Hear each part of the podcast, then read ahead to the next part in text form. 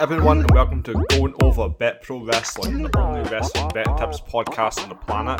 I'm your host, Scotsman, and today we're going to be covering WWE Crown Jewel.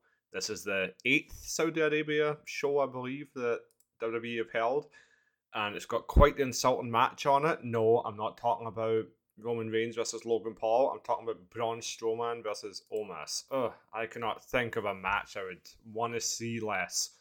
Absolutely hate Omos or Omos, however you want to pronounce it. I think he's one of the worst workers in the business, and yeah, I'm not looking forward to that one at all.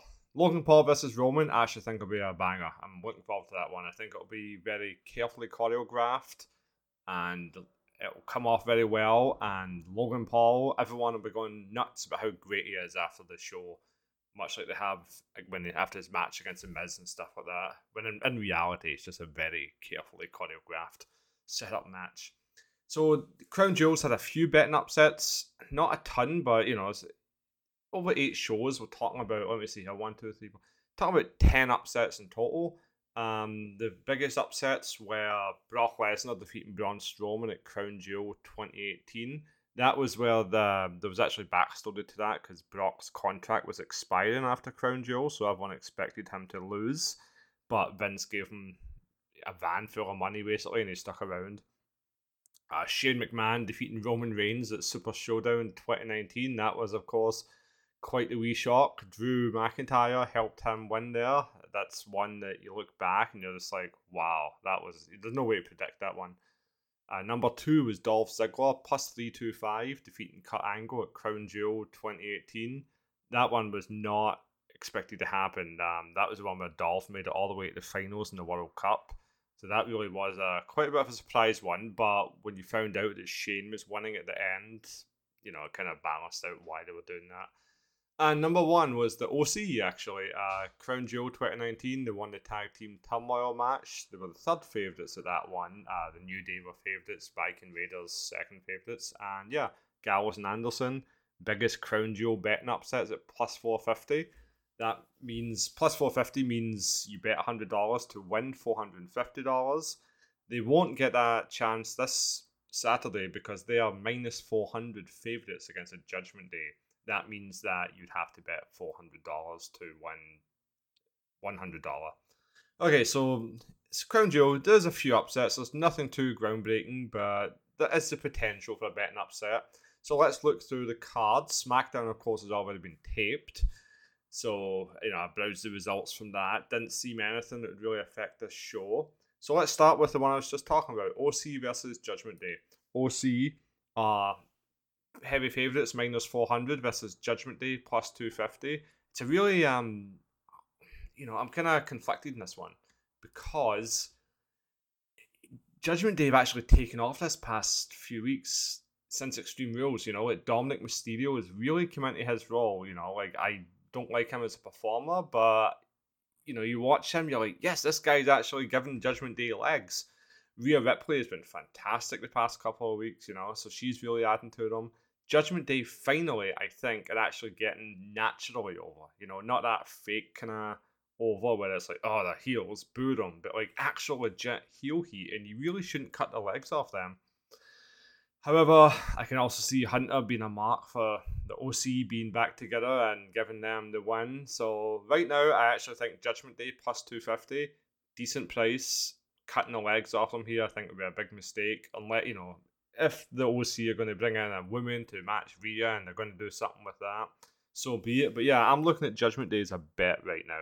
I think they're worth a small bet. If you bet, you know, confidence wise, one, two, three, four units, I'm leaning towards a two, but yeah, I would say probably about a two confidence wise out of four. I think Judgment Day could be a surprise. Brock Lesnar is minus 450 versus Bobby Lashley plus 275. Lashley's done nothing since he lost the title to Rollins. This is a repeat of the match from the Rumble, WrestleMania, you know, so Lesnar's going to get his win back. WrestleMania season's coming up. They want to heat Brock up for that, for whatever he's going to do. Yeah, Brock gets a win here. Can't see any bet on Bobby Lashley. The match I was talking about, let's get it over with. Braun Strowman, minus 700 versus Omos, plus 400. Omos, yeah, yeah, I don't like him at all. I, I see people saying, oh, he's improved, and I'm like, no, he has not. He's just gets worse sometimes, it seems. Anyway, he disappeared early in the Triple H reign because I think Triple H feels the same as me.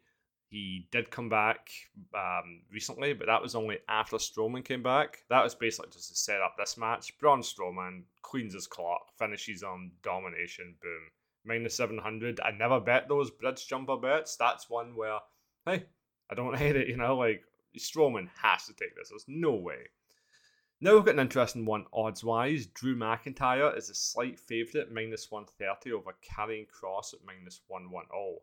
It's a really intriguing one because Kross won last time and the odds are very tight. I'm leaning Drew here because, you know, you got to think he's losing some momentum. First losing to Roman, then to Kross at Extreme Rules. He's also a good face for the whole Crown Jewel crowd, you know. So I think they would like him, especially when you've got uh, actually, don't really have that many heels winning, so it's kind of balanced out. Really, I think coin flip odds in this one do seem about right. I think if you're looking at the future, Drew McIntyre has to win here, especially if you know they're going to do something with the Bloodline at Survivor Series and want Drew involved. But Hunter does love Kross, so I don't know. You know, do you go with what Hunter believes in, based on the way he's handling a lot of the people he's bringing back and stuff, yeah, I actually, you know, as I'm very, very conflicted in this one, I don't think I'll be making a bet because I can argue for both of them and neither of them have value if it's a 50 50 flip. If you really need a bet, no, I also don't know. Uh, Drew would be the hometown favourite type deal. Like, he'd be the one the fans will cheer the most. But Kross is Hunter's boy, so you know, and he's probably going to push Kross a lot, I would think.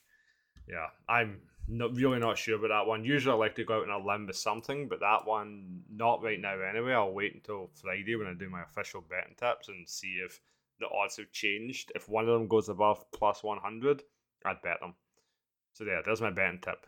Monitor the odds. If they go up above plus one hundred, bet them.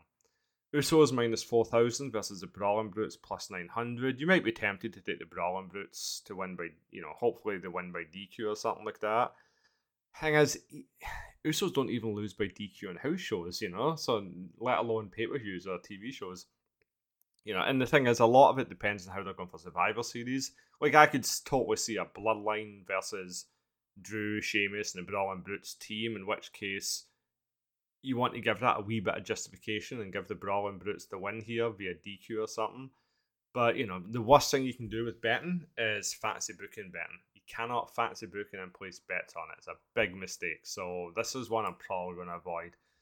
Bianca Belair's minus 160 versus Bayley plus 120. That line opened at Bianca minus 120, and I hit that one pretty hard when that opened. I just see Bianca Belair continuing to win. I see I personally see no reason that Bayley should be winning. Minus 160, I probably wouldn't bet that. I would monitor the odds, but I'm not really. I, I don't usually go below one minus 140 for that one. So yeah, for Bianca Belair versus Bayley, I think if the odds drop again to about minus 140, bet Bianca. I will, you know, I think Bayley's. I don't really see any reason to give her the bell. I don't see any reason to take it off Bianca. And you want Belair to win in Saudi Arabia, just with all the stuff they do and all that. The other women's match is Asuka and Alexa Bliss minus 200 versus Damage Control plus 150. Question Are they giving up in Damage Control or did they change the titles on Raw just to change them back here? See, that's the thing. If you're going to change your titles, why wouldn't you do it at Saudi Arabia? You know, Crown Jewel. Great thing for the fans um, in Saudi Arabia to witness a title change based on that, damage control aren't the worst bet here. You have to wonder if they're gonna if it's just a quick hot shot at the title belts to give them back to them. So right now I would say confidence level betting one to four. I would actually say damage control at plus one fifty or a one.